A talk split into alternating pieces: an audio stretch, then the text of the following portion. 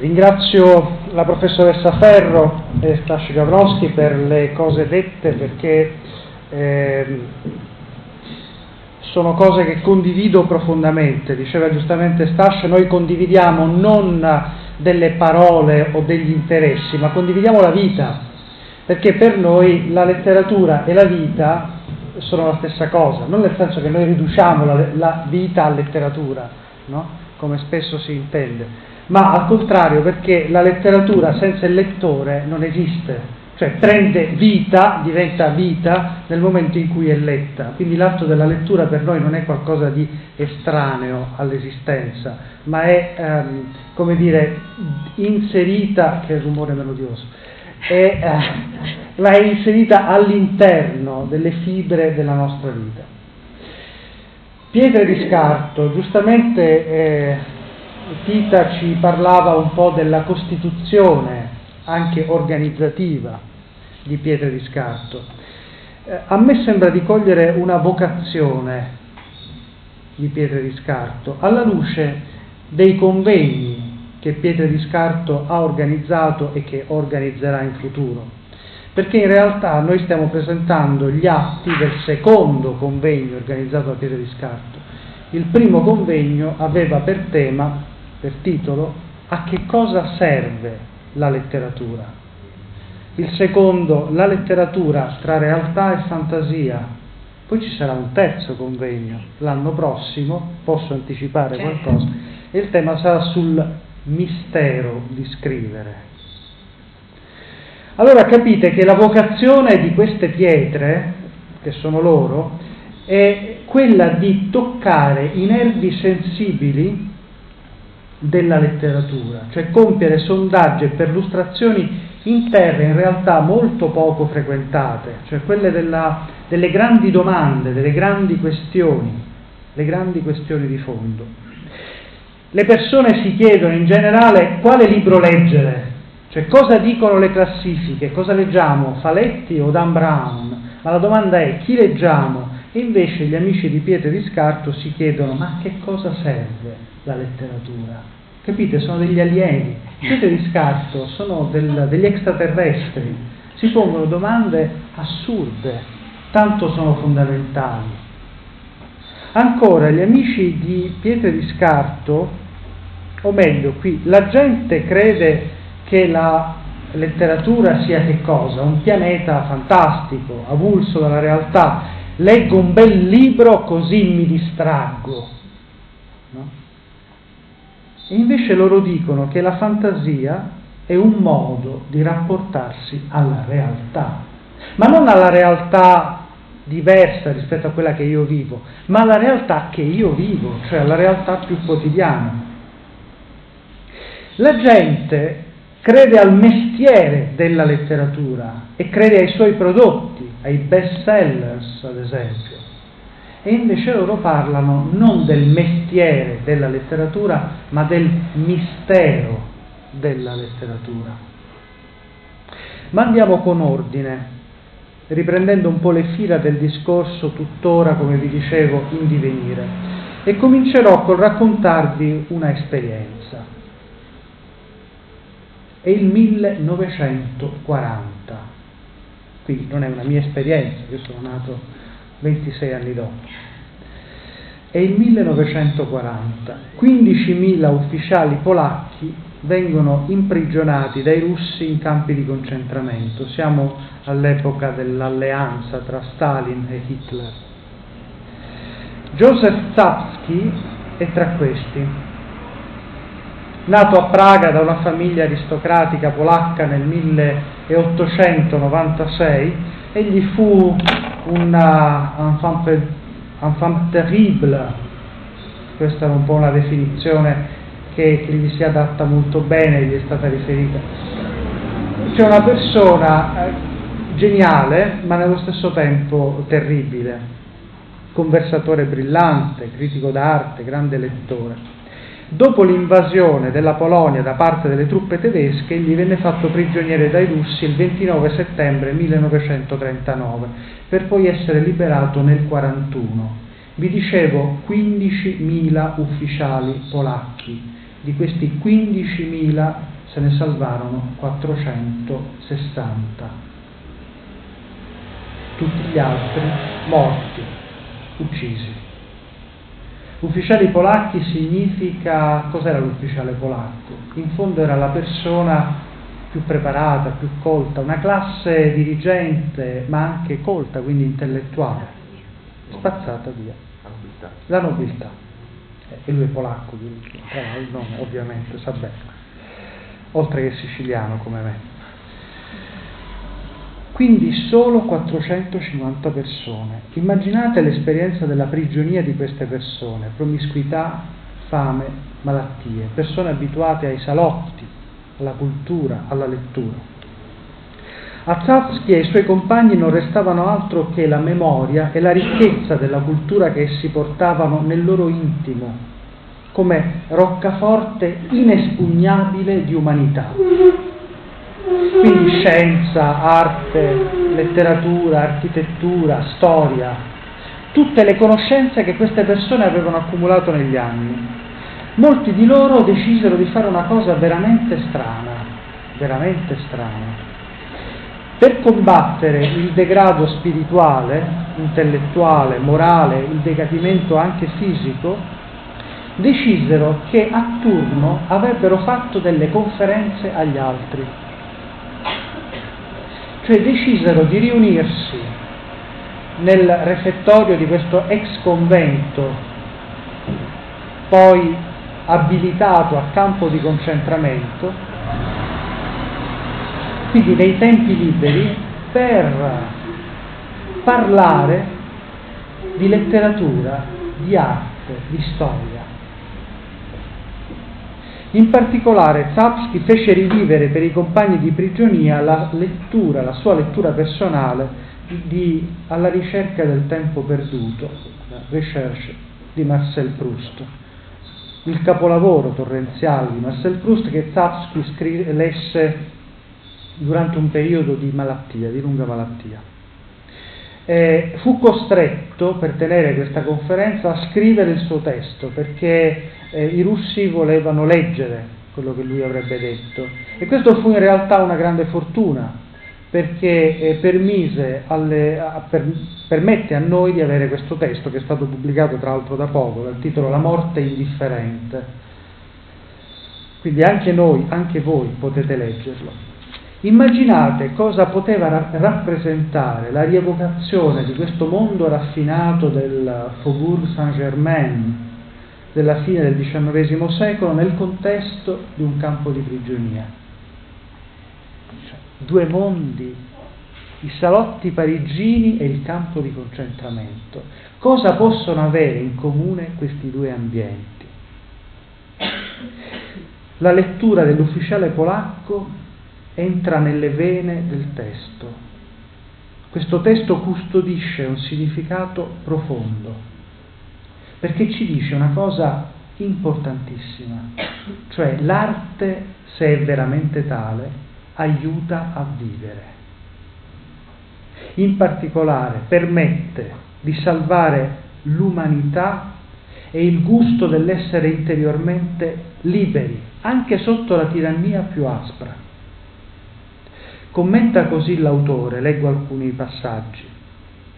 La gioia di poter partecipare a un'impresa intellettuale in grado di dimostrarci che eravamo ancora capaci di pensare e reagire a realtà dello spirito che non avevano niente in comune con la nostra condizione di allora, trasfigurava ai nostri occhi quelle ore passate nel grande refettorio dell'ex convento, questa strana scuola clandestina, dove rivivevamo un mondo che ci sembrava perduto per sempre. In realtà in questa esperienza che vi ho raccontato è in ballo qualcosa di veramente decisivo, cioè il senso della letteratura, il senso della critica letteraria. Il critico è colui che professa la letteratura, non ha, vive una professione, ma la professa come esperienza vitale. Zapsky cosa fa in fondo? Parla di un libro che non ha sotto mano. Quando un critico letterario, un professore, scrive di un libro, cosa fa? Ce l'ha sotto mano. Per recensirlo ha bisogno di averlo, lo cita, ne legge le pagine, le cita in, in nota. Lui il libro non ce l'ha e non, non ha nulla, non ha forse neanche di che mangiare.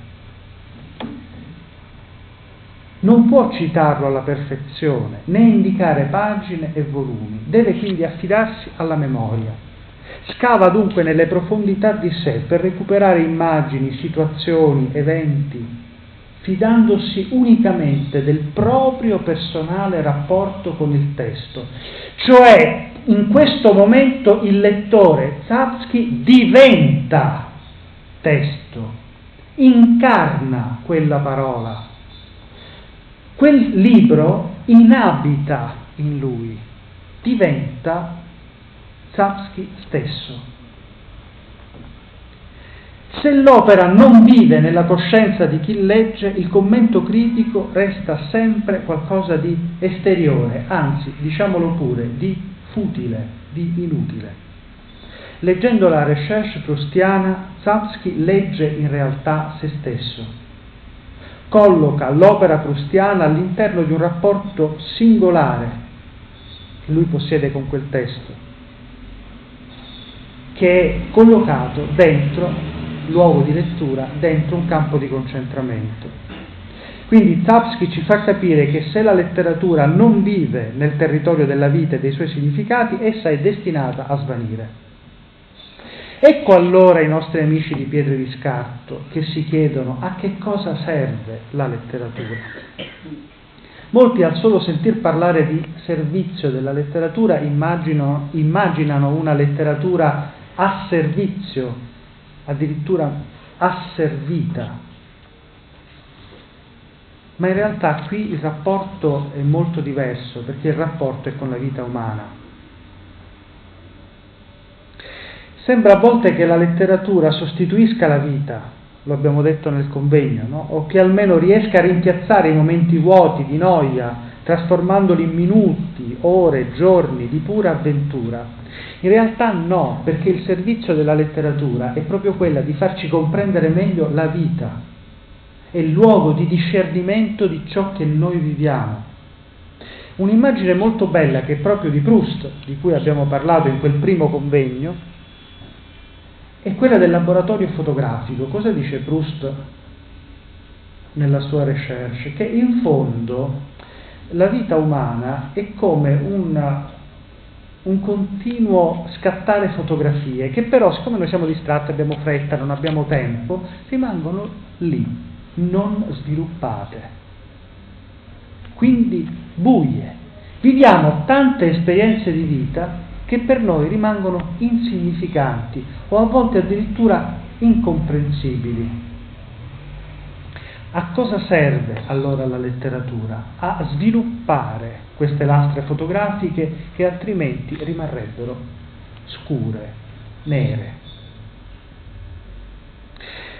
Sarebbe riduttivo intendere la lettura di Zapsky, è solo un esempio questo che vi ho raccontato, come una evasione. No, è molto di più. Ogni poesia, ogni racconto, ogni romanzo è un atto critico nei confronti della vita. La letteratura offre a una vita ridotta al suo puro senso letterale un punto di apertura. Quindi non è una fuga dal mondo, è un modo per entrare dentro e vederlo finalmente. Quindi la letteratura, se è veramente tale, dischiude il mondo non ci aliena dal mondo, non ci fa evadere dal mondo, ma ce lo dischiude. Se Zapsky può salvare la propria umanità grazie alla pagina di un romanzo, è perché la fantasia di Proust, come quella di ogni grande scrittore, non è evasiva, ma è intensiva. La fantasia del poeta è alta grazie al fatto che egli osserva la realtà in una maniera particolarmente intensa. Lì sta tutta l'energia. Ecco allora la seconda domanda che i nostri amici di Pietre di Scarto si sono posti l'anno scorso, cioè che cosa rende tale la fantasia rispetto alla realtà? Non il reale stesso, ma la logica con la quale lo si guarda, il modo di vedere la realtà. La fantasia sviluppa nessi, connessioni, fa vedere la realtà in una maniera più profonda, non, non, fa evadere dalla realtà, ma la fa vedere, la fa dischiudere in una maniera più profonda. Possiamo affermare che senza il reale, lo diceva Stash prima, non esisterebbero neanche la fantasia e l'immaginazione. La realtà è più ricca della fantasia. Ma avete capito quello che ho detto?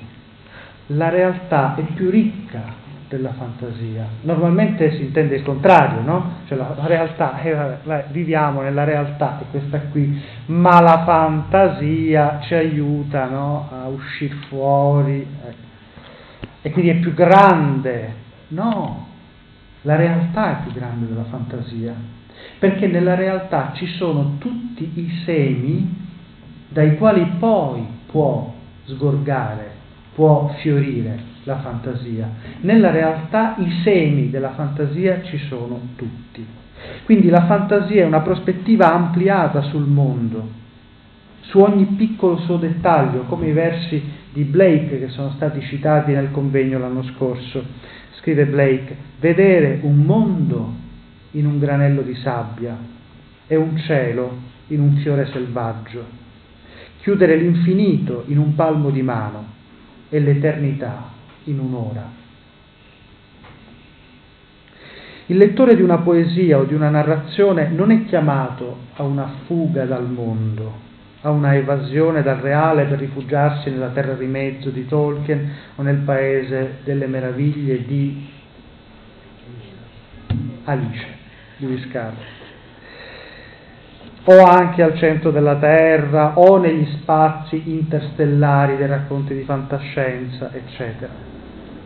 Ogni sguardo poetico su un dettaglio o l'altro del mondo è per un artista un modo per vedere meglio la realtà e la storia, nella ricchezza e nella densità di tutti i suoi significati. Si può dire con le dovute distinzioni, anzi, e qui facciamo un passo ulteriore, farei un passo ulteriore, che per analogia la parola poetica partecipa di ciò che i cristiani ritengono essere la parola di Dio, così come ce la presenta ad esempio la lettera agli ebrei. Per i cristiani la parola di Dio, anzi, la parola è Dio per i cristiani la parola è Dio. E tutte le parole vivono una intrinseca nostalgia di Dio. Tutte le parole umane per il cristiano, anche chi non è cristiano, accolga questo, questa sapienza che può comunicare qualcosa, ma tutte le parole vivono hanno all'interno, nella loro anima, le parole, tutte, anche quelle più semplici, quotidiane, vivono una profonda nostalgia di Dio, tendono verso quella parola. Solo che appunto a livello di Dio la parola è vita, è vivente, non è una parola avulsa, astratta dalla vita. Dice San Paolo, San Paolo, chi per lui, insomma, una lettera paolina, Essa, la parola di Dio, è vivente e ve la leggo e poi dico due parole su questa citazione da Ebrei 4, 12, 13.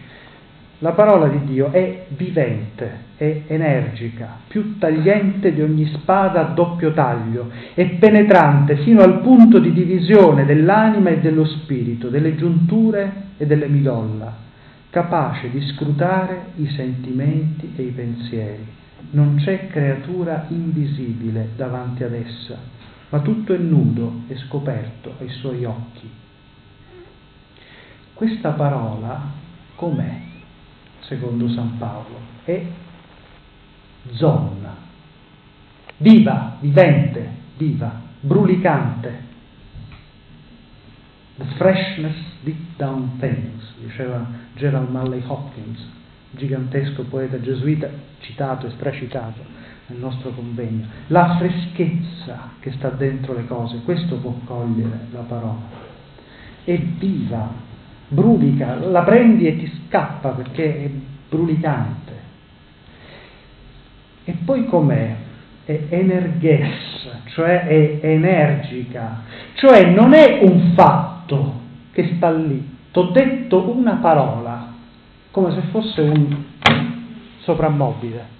No, è potenza, non è atto.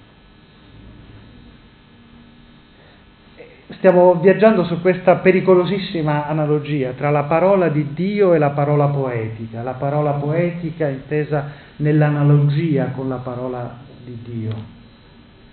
Quindi una parola viva, è una potenza, è una energia più tagliente di una spada a doppio taglio. Siete mai stati tagliati in due da una poesia? Vi è mai capitato? di leggere un testo e di sentire una cosa che ti di essere almeno punto è penetrante fino al punto di divisione dell'anima e dello spirito, delle giunture e delle midolla, quindi tagliente e penetrante.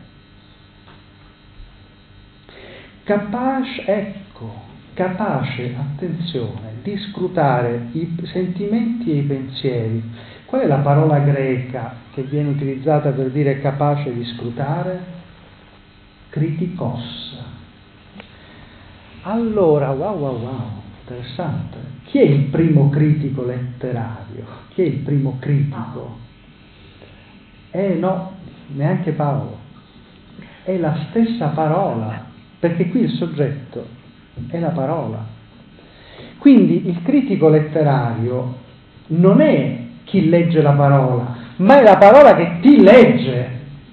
Attento, perché nel momento in cui tu leggi un libro, tu non te ne rendi qui, Whitman lo, lo disse in una maniera straordinaria, dicendo che, la, che il libro ti salta addosso, è la parola che ti legge. Tu ricredi di, di leggere un libro, no, è il libro che ti legge e tu ti capisci meglio. Whitman dice, wait, wait, wait, camerado, dice, camerado, usa una parola spagnola anche in inglese, tu tocchi un uomo e io sono pronto a balzare addosso a te. È il libro che ti balza addosso, è il libro che ti legge, è quella parola che ti taglia, penetra dentro e ti fa da critico. Questa è la vera parola poetica. Se uno entra in quest'ordine di idee si rende conto che comincia a diventare molto esigente. Tante eh, parole di romanzi, poesie cadono, cadono, perché cadono quando sono finte. Quindi la parola stessa è capace di scrutare i sentimenti e i pensieri e infine, non c'è creatura, la traduzione che noi abbiamo dice non c'è creatura nascosta. In realtà il, termine è afanes, cioè invisibile. La parola, quando è vera, vede tutto, vede il mondo, non lo oscura, ma lo vede. La parola poetica vede tutto, se la vediamo in questa analogia con la parola di Dio. Ecco allora emergere il terzo tema, quello del prossimo anno, quello che appunto i nostri amici di Pietra e di Scatto si sono messi in testa di trattare, un tema difficilissimo, il mistero di scrivere. Mi chiedo, ma dove sta in origine questo mistero? Qual è la fonte di una parola così densa che vi ho appena illustrato? La mia risposta è in una paroletta da tutti usata ma quasi indefinibile. Io vi chiederei quasi, ma non sono così cattivo da, da farlo, ehm, una definizione, ma la parola è ispirazione. Che cos'è l'ispirazione? Tutti credono di sapere cosa sia, no? Cioè, avete idea di cosa sia? Provate a dirlo. Qui si concentra la densità del mistero di scrivere. Certamente, e così concludo, uh, questa ispirazione nasce, e lo dico uh, fidandomi di una parola di una grandissima scrittrice statunitense che adoro, non amo, adoro, che è Flannery O'Connor. E lei dice che questo nasce da uh, a certain grain of stupidity, l'abbiamo detto al convegno, al primo convegno, cioè da un granello di stupidità Scrive, c'è un granello di stupidità del quale lo scrittore può difficilmente fare a meno, lo starsene a fissare senza andare subito al dunque.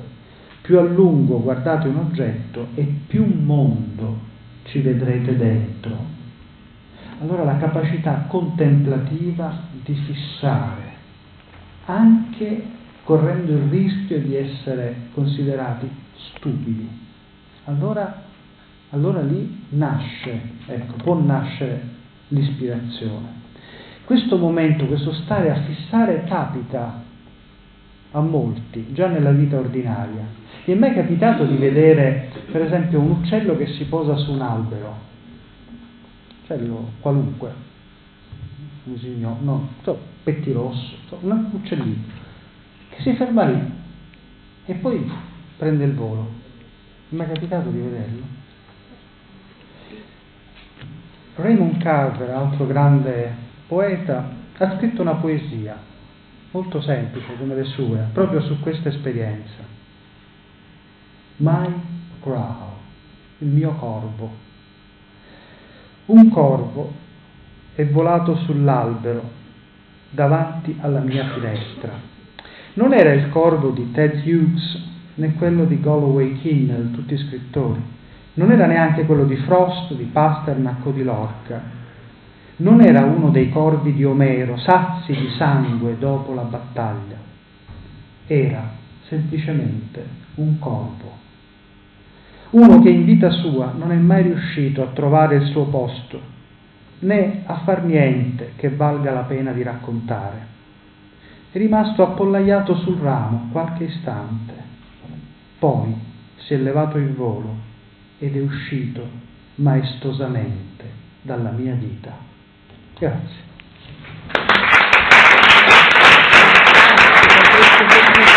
Grazie